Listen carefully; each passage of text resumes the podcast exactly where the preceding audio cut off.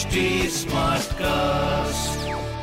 आप सुन रहे हैं एच डी स्मार्ट कास्ट और ये है लाइव हिंदुस्तान प्रोडक्शन हेलो मैं हूँ प्रतिमा पांडे और मैं आपके लिए लेकर आई हूँ अनोखी लाइव हिंदुस्तान के पेरेंटिंग के पल।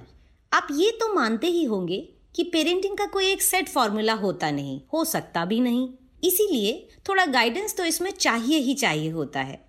तो इस शो में मैं और कभी मेरे साथ एक्सपर्ट आपकी पेरेंटिंग की परेशानियों के हल बताएँगे, जिन्हें जानकर आई एम श्योर आप अपने बच्चों के और करीब आ पाएँगे, उनकी परेशानियाँ और आसानी से सुलझा पाएँगे।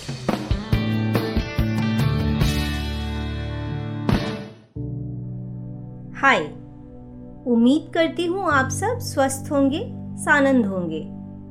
तो आज बात इस पर कि बच्चों से आप कठिन टॉपिक्स पर बात कैसे करें? जैसे डेथ या सेक्स एजुकेशन वगैरह? या फिर किशोर बच्चों से उनके बॉयफ्रेंड या गर्लफ्रेंड की बातें? ये बातें पेरेंट होने के नाते आप अवॉइड भी नहीं कर सकते।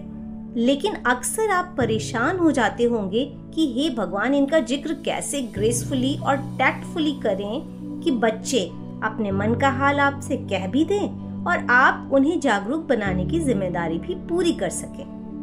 कई बार तो नन्हे बच्चे ऐसी बातें पूछ बैठते हैं कि समझ नहीं आता कौन से शब्द चुने और क्या बताएँ, क्या नहीं।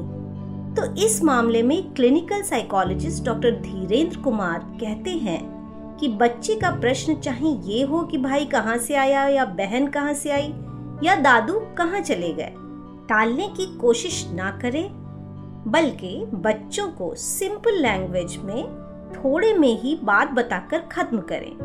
जैसे कि डेथ जैसे टॉपिक पर आप कुछ ऐसे शुरू कर सकते हैं कि जो चीज़ बेटा शुरू होती है, वो खत्म भी तो होती है, वगैरह वगैरह।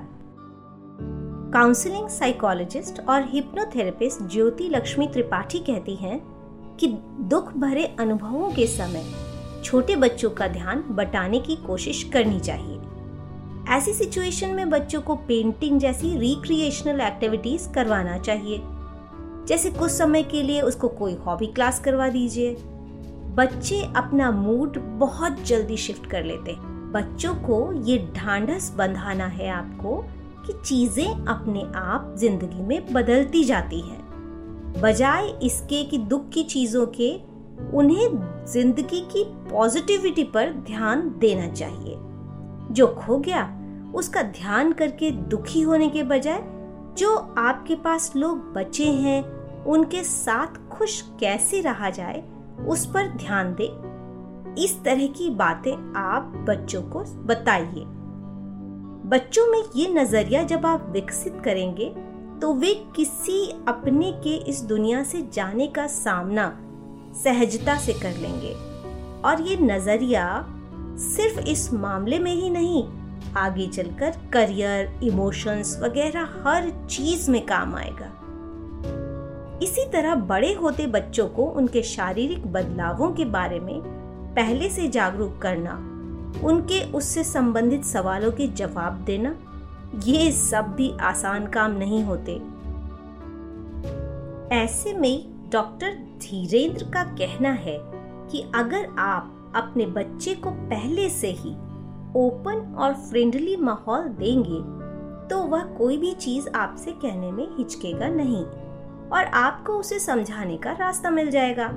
फिर चाहे बात बॉयफ्रेंड की हो गर्लफ्रेंड की हो या उसके अंदर आ रहे फ़िज़िकल चेंजेस की, वो हिदायत देते हैं कि बच्चों को उनकी उम्र यानी डेवलपमेंटल स्टेज के हिसाब से समझाना चाहिए।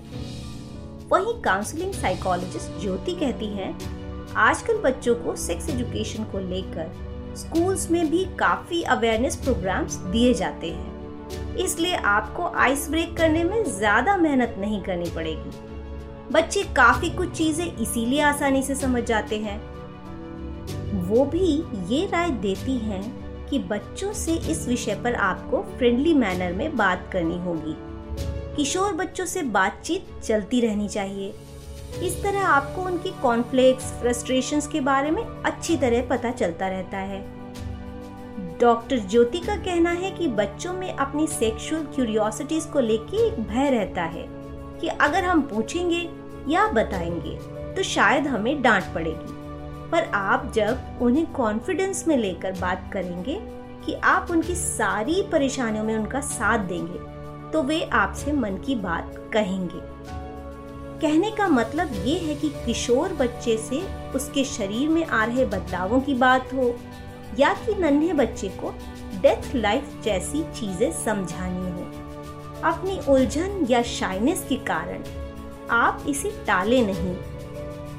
इस मामले में फ्रेंडली रुख अपनाना सबसे सही है, और नन्हे बच्चे को कम डिटेल के साथ उसके प्रश्न का उत्तर ज़रूर दें। तो अब विदा लेती हूँ। आप अपनी राय मुझे ट्विटर इंस्टाग्राम या फेसबुक पर ज़रूर भेजिए।